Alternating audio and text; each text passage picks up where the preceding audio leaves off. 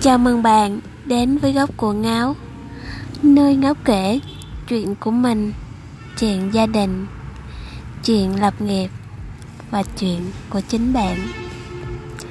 Và là nơi mà Ngáo sẽ đọc cho bạn nghe những câu chuyện tình yêu Chuyện vui, chuyện buồn Và cả chuyện ma nữa nhé. Hãy ở lại và lắng nghe cũng như theo dõi mình nhé.